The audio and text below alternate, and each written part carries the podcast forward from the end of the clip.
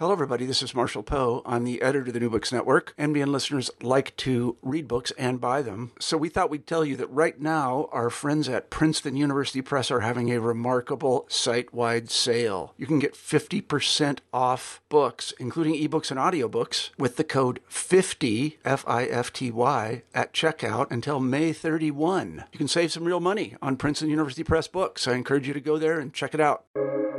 Welcome to the New Books Network. Okay, hello everyone, welcome back to the New Books Network. This is Shu Wan, your host. I'm very happy today to invite Dr. Pfaelzer to join us to introduce her newest book, California, a Slave State. So the first thing I want to do today is to, I want to intro, um, invite Dr. Pfaelzer to introduce herself to us. Hi, and thank you, Shu Wan, for welcoming me to your podcast. Um, I'm Jean Pfaelzer, the author of California, a Slave State, which is just releasing from Yale University Press. And this is the history of slavery in California, a 250 year, very tragic, but also very heroic journey. Okay, Thank you so much for your answer. So my next question is that I want I'm wondering why reading a book. Uh, what's the reason you take interest in studying the past and the present of slavery in California and slave issue as an issue in California? You, it's because usually, I mean, the history textbook I mean, I may say maybe me or maybe most of people assume California is a free state in the 19th century. I was born in Los Angeles, California. I went through the public schools. I did my undergraduate at Berkeley. I never understood that California was not a free state.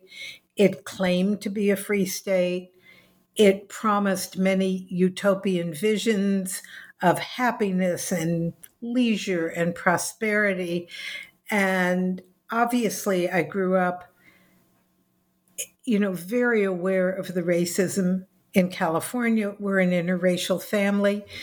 So it wasn't that I lived in some dream vision about California, but I had no idea the depth of the history of human bondage in California. I found the I found the story and felt the pressure to go deeper into the story when I was finishing my last book, Driven Out The Forgotten War Against Chinese Americans. And there was one little image that I found in the Beinecke Library in the basement. And it's in my last book, and it's very much at the heart and my heart of this book, it's an image of a young Chinese girl. I've stared at her and stared at her. She's looking through a wire cage from a slave brothel on Jackson Street, which now leads into Grant Avenue, San Francisco. And there's this little girl, young, young teenager, looking at us through this cage from a house of prostitution and she's not free. And as I looked at it, I kept asking myself, what happened to the 13th Amendment? And the promise of liberty and the promise of freedom. The photograph is dated from the late 1870s or the early 1880s, which is long after the Emancipation Proclamation, long after the 13th and 14th Amendment. How did this happen? So that as I lived with Driven Out, it was optioned, you know, for a TV series. There was a Ric Burns documentary, but this image of this little girl haunted me. It haunted me as a woman, as a mother, as a historian. And how did this happen? The next thing that prompted me to turn this into a book was a notice in a newspaper up in Northern California. I live in Washington, D.C., but we have a little cabin up in Humboldt County in Northern California. And an ad appeared, and an article appeared in a local newspaper that a 15 year old girl had called the cops and she had been homeless. It was about 2015. She was wandering the streets of Hollywood, and two men drive by and pick her up. And they drive her all the way, the 800 miles up the state to Humboldt County, and they keep her at a ranch. It's a marijuana grow, a marijuana farm. It's maybe 50 to 100 miles from my little cabin. And they kept her in a metal box, chained inside a metal box with two holes one to hose her down, the other to prod her. And they would let her out to either trim the buds off the marijuana plants or to sexually service the owners and the field workers. And she had freed herself. She had called the cops. They had taken her to Sacramento to go shopping. They locked her in a motel room while they left. And she saw a telephone and dialed 911 and freed herself. So her courage her abuse, her situation of modern human slavery really hit me very hard. And I was asking myself the same questions what happened to the 13th Amendment? So, emotionally and intellectually, those were my bookends for why I started to write this book. And then with each level, one thing led to the next led to the next until I discovered 250 years of slavery in California. I discovered that there were slave revolts. Every place that slavery happened, at the missions. I grew up in California. I didn't know there were slave revolts at the missions, up through the kidnap of Chinese girls like this little girl whose name we don't know, and up through the birth of San Quentin and the carceral state, through the Indian boarding schools, up through human trafficking. So the story grew and grew, and the question, what happened to the 13th Amendment, was a shadow over this book. Okay, thank you so much for your answer. I will appreciate your, discussion. And and once say after reading your book, I to, I I mean say I'm convinced that I mean throughout the history of California and slavery, all type of human bondage has been everywhere throughout the history of California. So now let's talk about your book. So I when I read your book, I I want to say I took an impression of two sentences on page 30. You, may, you say, freedom is a struggle, not a status. This is a story of how California's distinct population arose from the rank of the unfree. So I want to say the two sentences are among my favorite sentences in your book. So after reading the book, I I I want to say I took a, I take the impression that uh, freedom is not a given, but gained by struggle and fighting. So I want to ask you the question that how do you understanding the sentence in your I mean in your book, freedom is a struggle, not a status. I think that our notion of free of freedom, my younger notion of freedom was that it was a done deal that there was human bondage and then something happened, the Civil War happened, or a slave revolt on a plantation happened, and lo, there was freedom. And that isn't the way freedom is. Um, freedom is something we have to constantly renegotiate and remind ourselves and fight for. And as we're seeing, even in today's Supreme Court decisions, for example, when they, you know, in the past couple of years, the Supreme Court undid the legislation that guaranteed and protected the right to vote. And to me, that was one of the most dangerous decisions that the Supreme Court issued because those of us who've been involved in civil rights checked that box, the right to vote. And we just had to monitor it. We didn't expect that right to disappear, which is so much at the heart of our liberty and our notion of citizenship.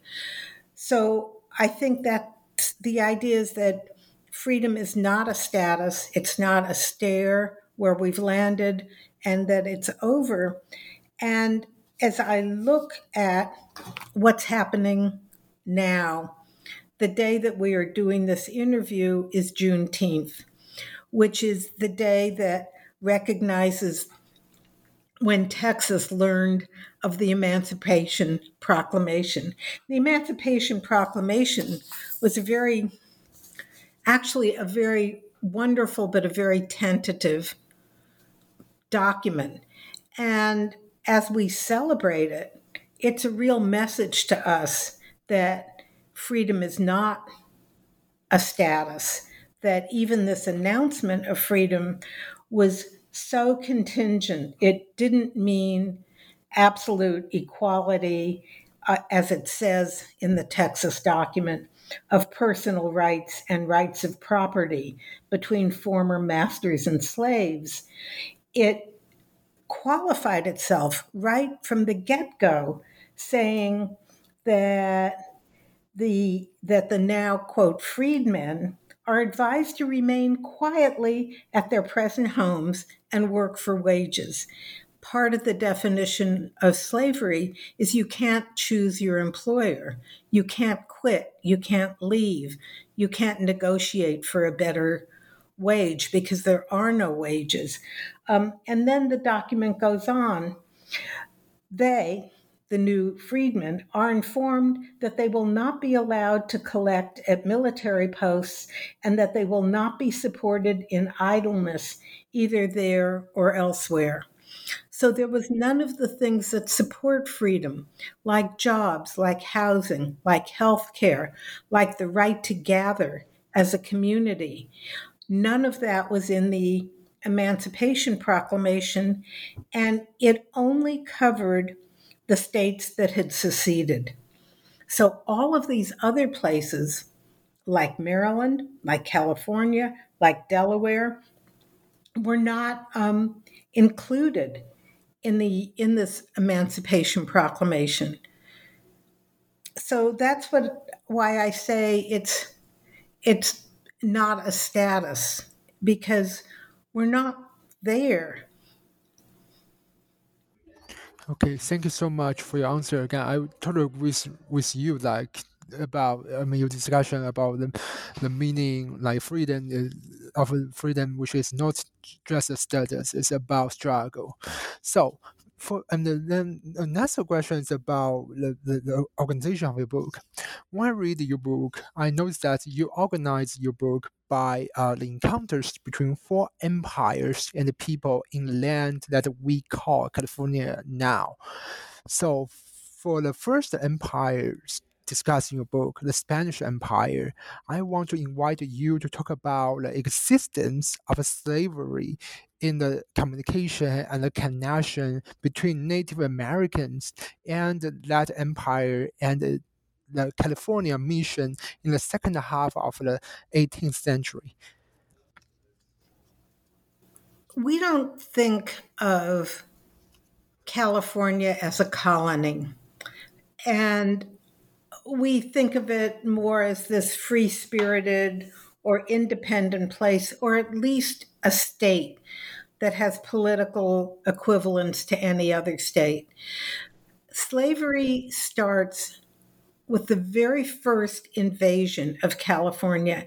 And one of the things that distinguishes slavery in California from, say, the, the traditional, the old north south paradigm or template of slavery is that it breaks through that border. And in 1769, Spain invades California at the southern border, right at San Diego, right now, right where there's the detention center that are built between Tijuana and Tecate and San Diego.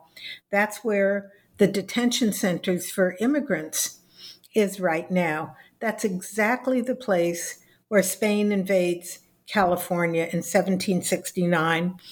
And there are about 100 Spanish soldiers. There are only eight Franciscan Catholic priests. It's all led by Father Junipero Serra, who two, three years ago was just made a saint with great controversy by Native Americans. And in San Diego, Junipero Serra builds the first mission. And the mission San Diego de Alcalá in San Diego launches this chain of 21 missions, and it's a slave plantation.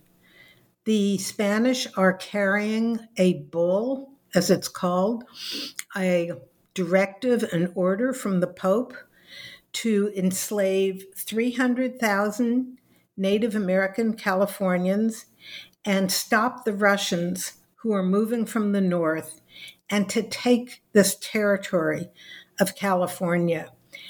They didn't expect that they would find the silver that they found in Mexico and Peru. They really didn't know much what to expect. And this really pathetically small, disagreeable group of people, the soldiers didn't want to be there. This was the bottom of the line, you know, assignment. There was no silver, there was no corruption, there was no graft. All there were were, to their surprise, 250 Native American tribes in California. And they didn't expect the resistance, the slave revolt. They also didn't expect how fertile and beautiful and fecund California was. And they evolved the hope that California will support slavery in Mexico and Peru with food. From the first, there was a slave revolt within a couple of years, the people who were enslaved in San Diego, the Kumeyaay tribe, the Kumeyaay Indians, swoop in from the mountains and they swoop in from the clans along the coast in a massively well orchestrated, well armed, well prepared um, rescue. And they swoop down on the mission, they burn the mission, they kill the head priest, and they free all of the Kumeyaay at Mission San Diego. And so our story begins with empire, invasion, brutality, rape, human bondage, and liberation. Okay, thank you so much for your answer. I totally agree with you that I mean, um, Spanish, the Spanish Empire brought the slavery to the real land of free. So, and I also noticed in your answer, you mentioned the invasion of another empire, Russian Empire in California. I want to say that's that's a strike. Uh, I want to say that that fact surprised me when reading your book about especially when you're talking about the presence of Russian Empire and its attempt to introduce a, a, a, a abroading slavery into California. So for this one, I want to invite you to talk about how that empire, I mean Russian Empire and its hunger for natural resources brought slavery and native Alaskan into California what the Russian invasion did, it's the one is it makes it very clear that this is an empire story. Second, Russia is the first group to transport slaves into California, not indigenous people or not African Americans coming from the South, but slaves. It's a slave trade. And the Russians had invaded Alaska, and initially what they wanted was another route to China. Everybody is always looking for a sea route to China, so they didn't have to cross way over the Ural Mountains at the edge of Siberia and they don't find it. But what they do find are otters, little cute sea rats. And otters have a million hairs per square inch. They're the silkiest, softest fur in the world. And this is what China wanted from Russia. So Russia's now got the key to open up trade with China. And they invade Alaska. The only people who know how to trap and kill the sea otters are the Alaska natives. They sail out in very low, handmade, beautiful skin kayaks, and they take only what they need from the ocean.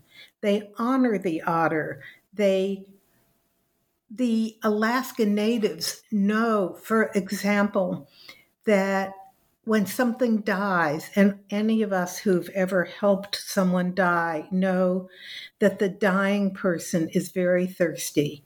And the Alaska native, in honoring the otter on these three day hunts, wouldn't drink water until they had poured water over the mouth of the otter.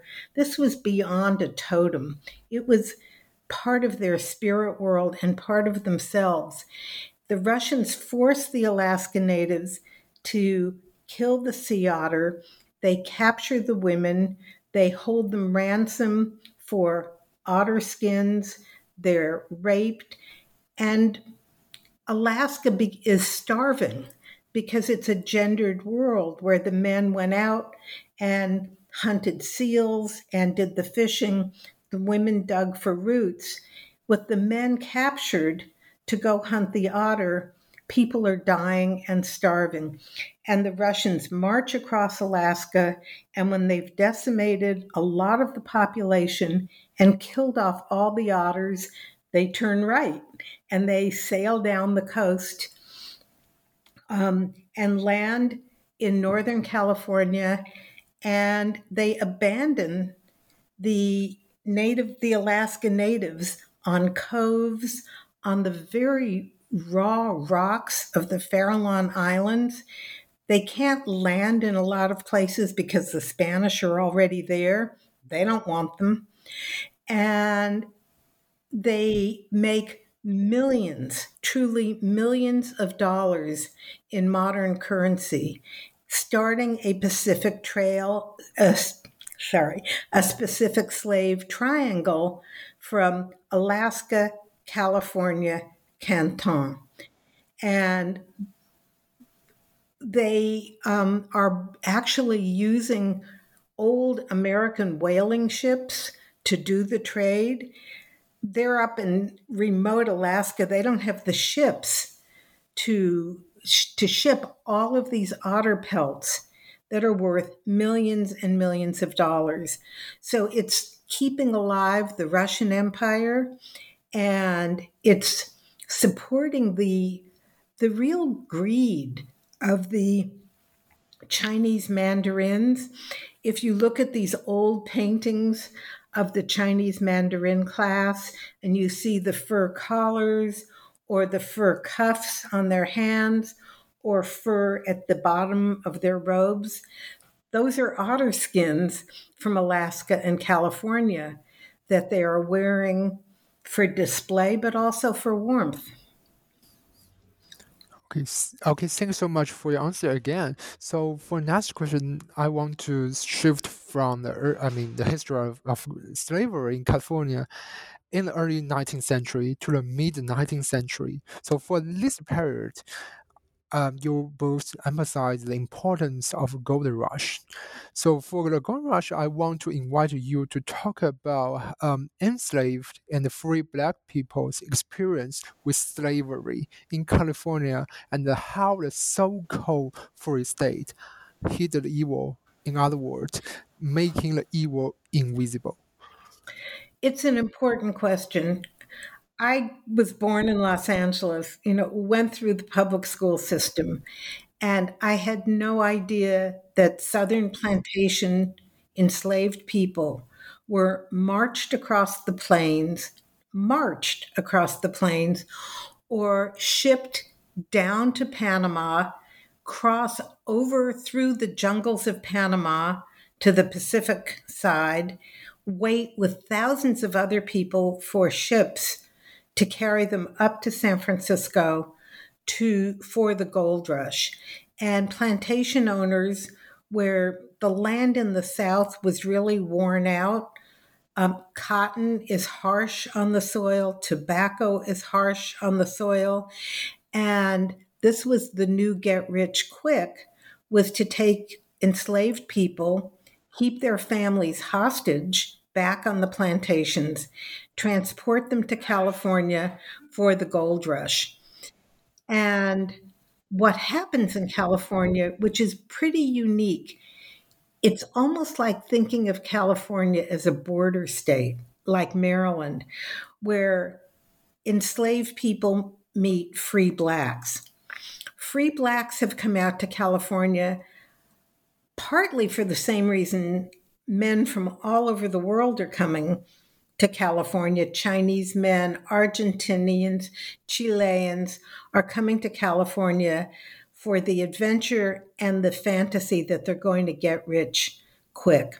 Free blacks are coming for that, and they persuade the great abolitionist Frederick Douglass that they're not abandoning the abolitionist movement. They have the same rights as everybody else to try and profit off of California.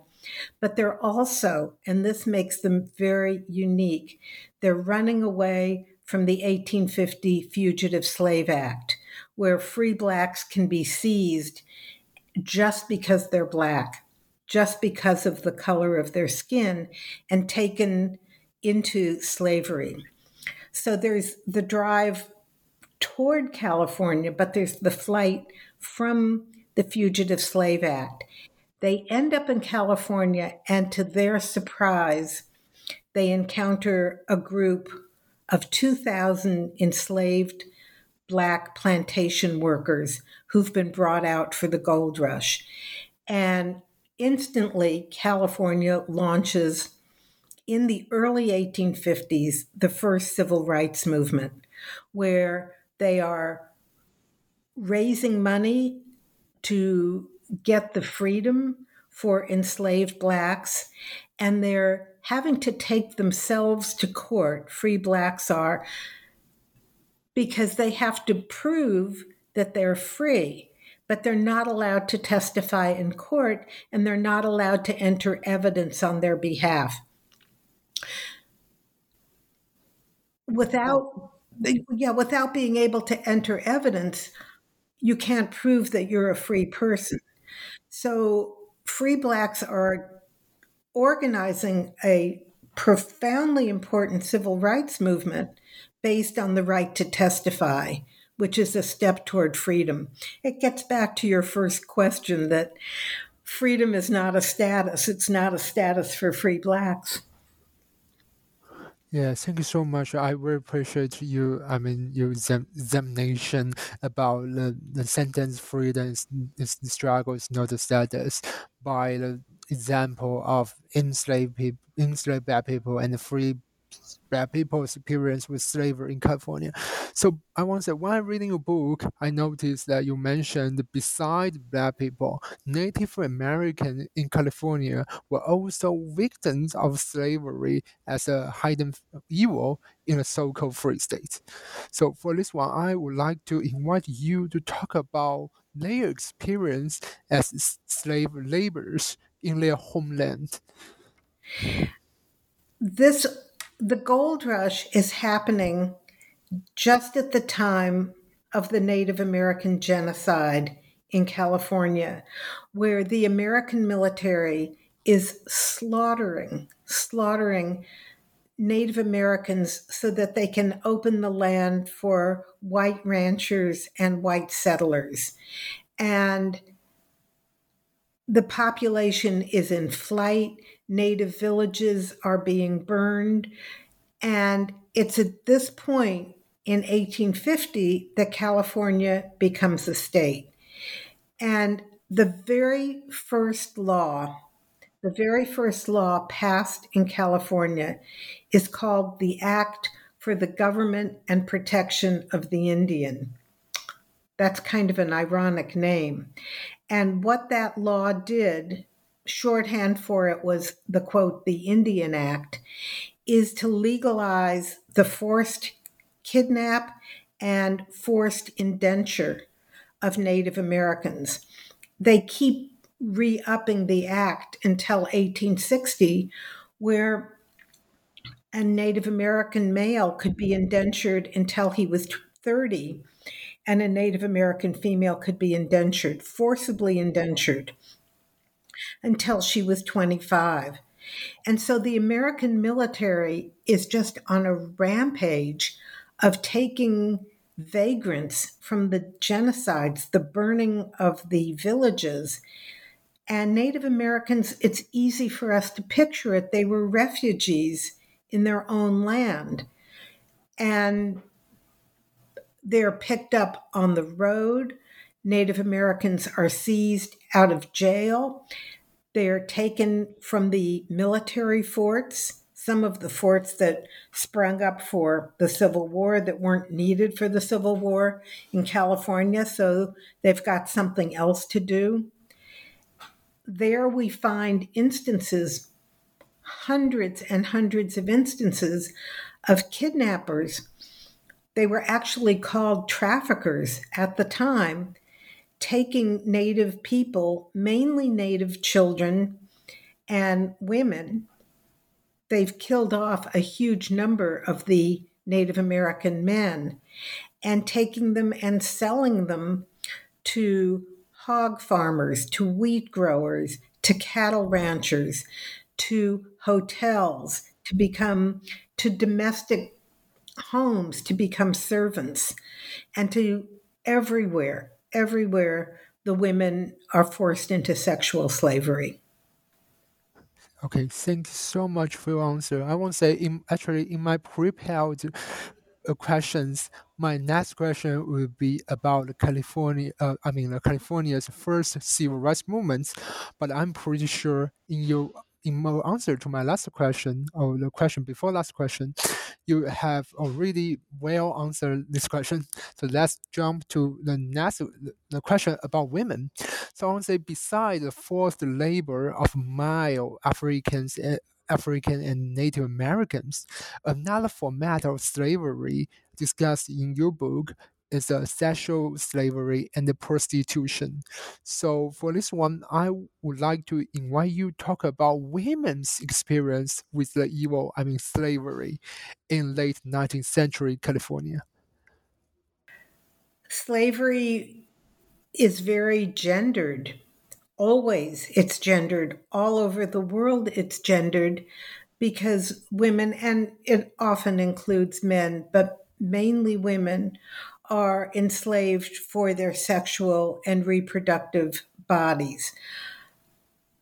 The there's in my book, uh, California, a Slave State, there's a discussion about the kidnap of Chinese girls. But everywhere where there was slavery, there was the assault on women. At the missions, there were special women's dormitories called monjeríos. And this is where the women were held. And nightly, the Spanish soldiers and also the Franciscan priests would come in and choose what woman they wanted to rape that night. Meanwhile, the person in charge of the women's dor- dormitories would start a chant or a song so that other people couldn't hear the screams and the shouts of pain and pleasure of those assaults. With the gold rush, men are coming from all over the world to California, and there are very few women who come come with the men. It was very expensive to come in. I think the men also wanted the adventure. You know, we're going to be in the woods and um, you know we're going to be in the woods and ha- and have this guy time.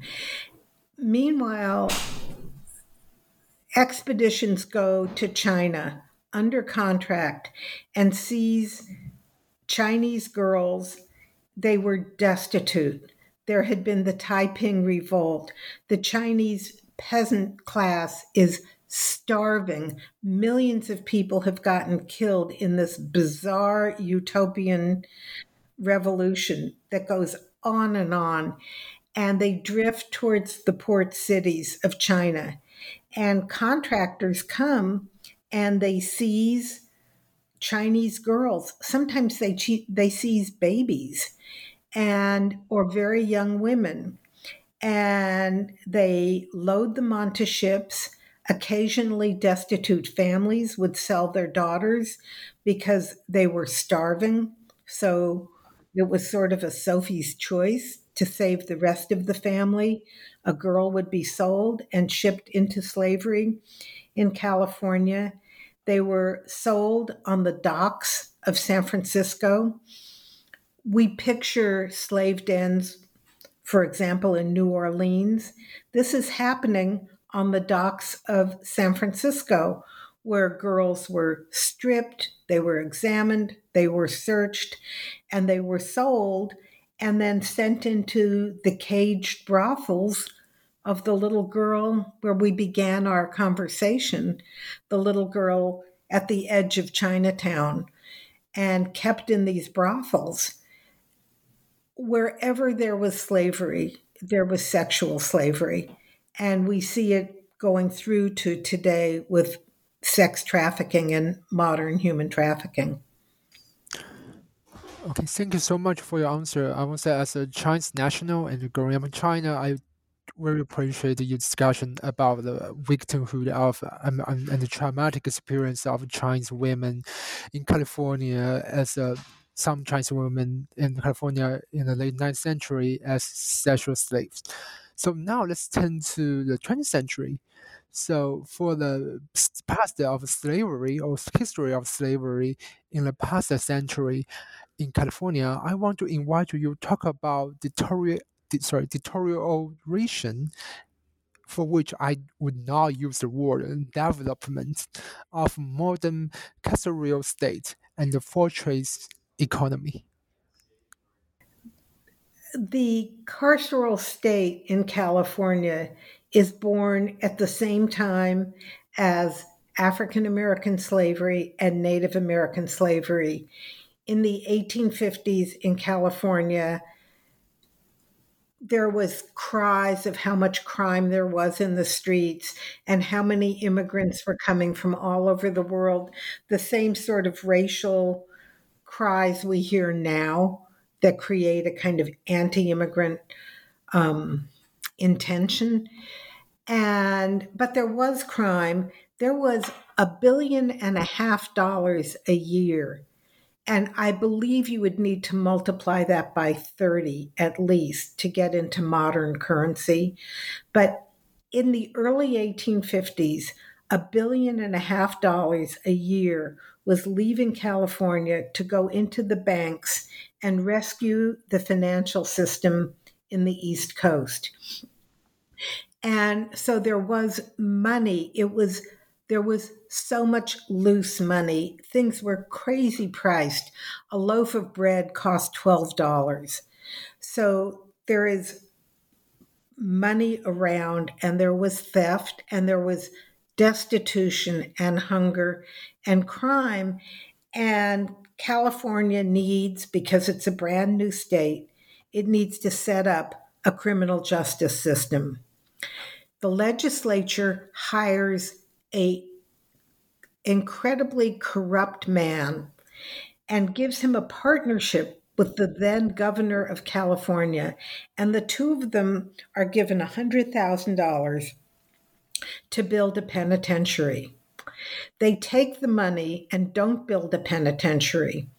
Instead, they take boats, ships that are sitting in California harbor and turn them into prison brigs.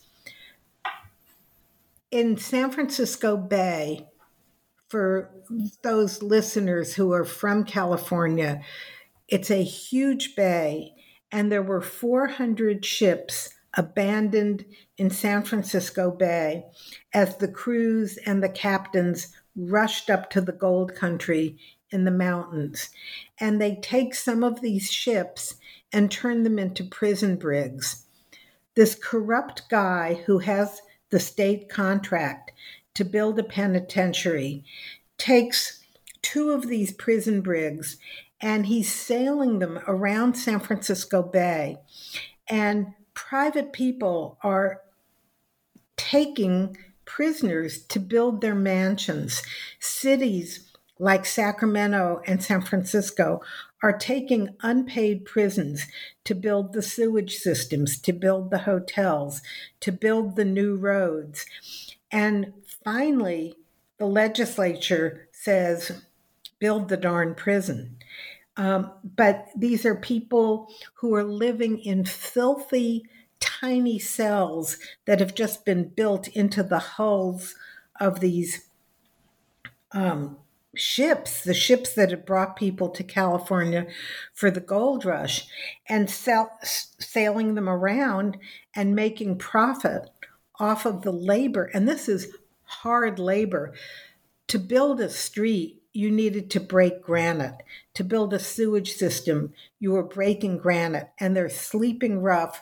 The guards didn't even want to go down into the hulls of the ships they were guarding because they smelled. People were angry, people were escaping all the time. And finally, they build San Quentin Prison. In San Quentin Prison, they keep the gig going. They build mills in San Quentin prison, inside the prison, to make furniture or sew and weave jute bags for the new agriculture to hold the wheat so it doesn't fly around. So the prisons are supporting private farmers in California who are going to create the wealth, the incredible wealth and power of California agriculture, but they couldn't ship the wheat without these burlap bags.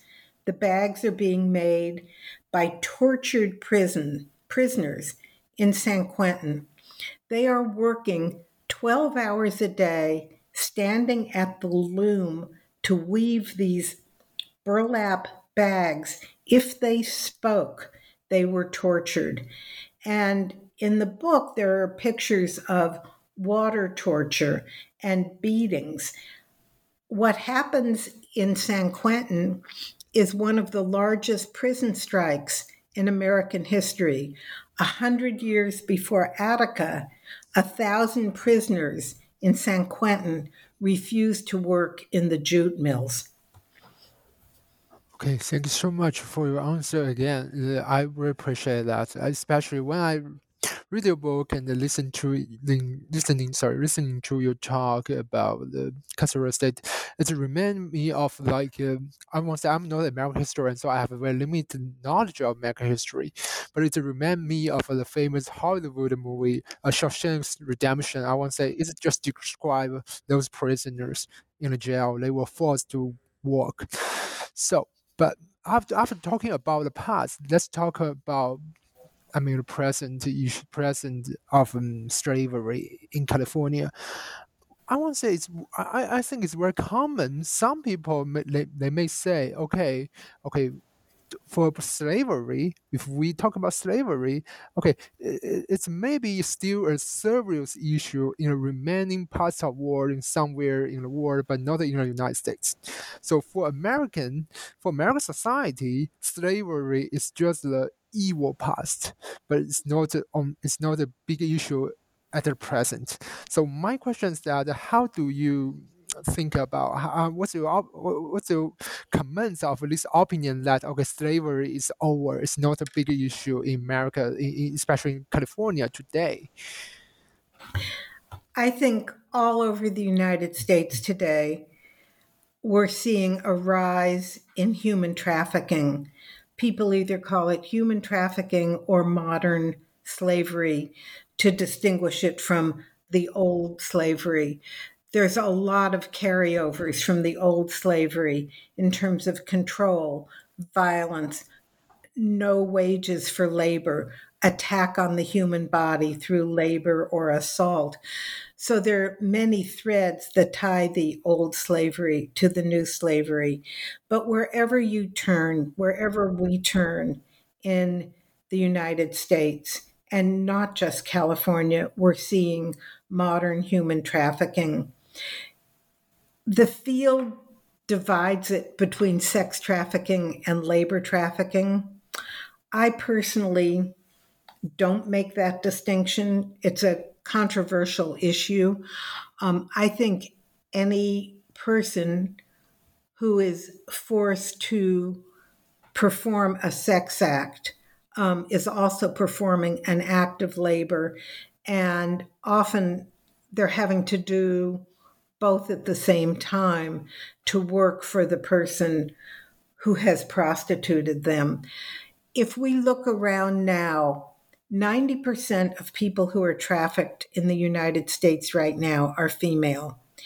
And these are people who are changing the sheets in the motels we go to. We go into a conference and stay in a hotel, and we come into a a room and there is a migrant, often a migrant, generally a woman who is changing the sheets or cleaning the bathroom very, very quickly because they have to do 30 rooms a day of cleaning in a hotel. We know that the very comfortable clothing that we all love to wear, and more and more after the pandemic when we were calling our pajamas sweat clothes or athletic clothes, but the same clothes. Um, these are made in sweatshops in San Francisco and in Los Angeles. We see if you come off the freeway and you see people who are people of color selling flowers at the edge of the freeway. Somewhere there is a trafficker watching those teenagers selling flowers. Um, as we stop at the stop sign on the off ramp, we know that there is human trafficking in the fields of marijuana the fields of marijuana, in the tomato grows, in the orchards.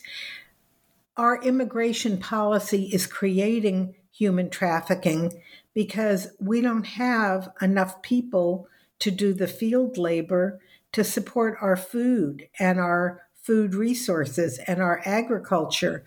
We know that people are being trafficked from detention centers. We know that children are being taken out of foster homes. In fact, some foster families will take money for, quote, raising 10 or 12 children and then selling them into human trafficking. So it's permeated our industrial culture, it's permeated our food culture, our the pot grows, the marijuana grows, the pleasure centers, the sex trade um, are all being supported by unfree labor. And it's up to us to see it. We're beginning to see signs of recognition in women's bathrooms now, especially if you go, for example, into a gas station. There's a sign in many languages, in English, in Spanish, in Mandarin, that say very simply, Are you okay? Are you free? If not, call this number. And it's the number of a either the police or a human trafficking organization that will come get you. So there's signs of it, but it's our job to notice it and to become abolitionists and to become rescuers. Thank you so much for your answer. So I'm very appreciate you mentioned about the sign of, I mean, human trafficking in the restaurant. So it remi- uh, it reminded me of my uh, my impression, my first impression of the United States a few years ago when I first time come to US.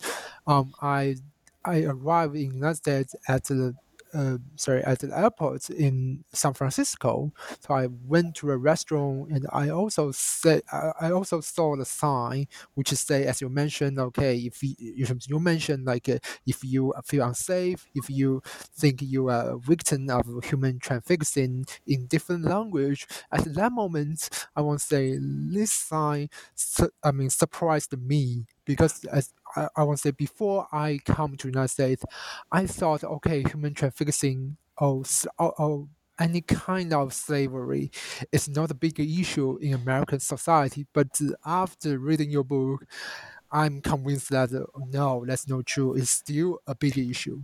So thank you so much.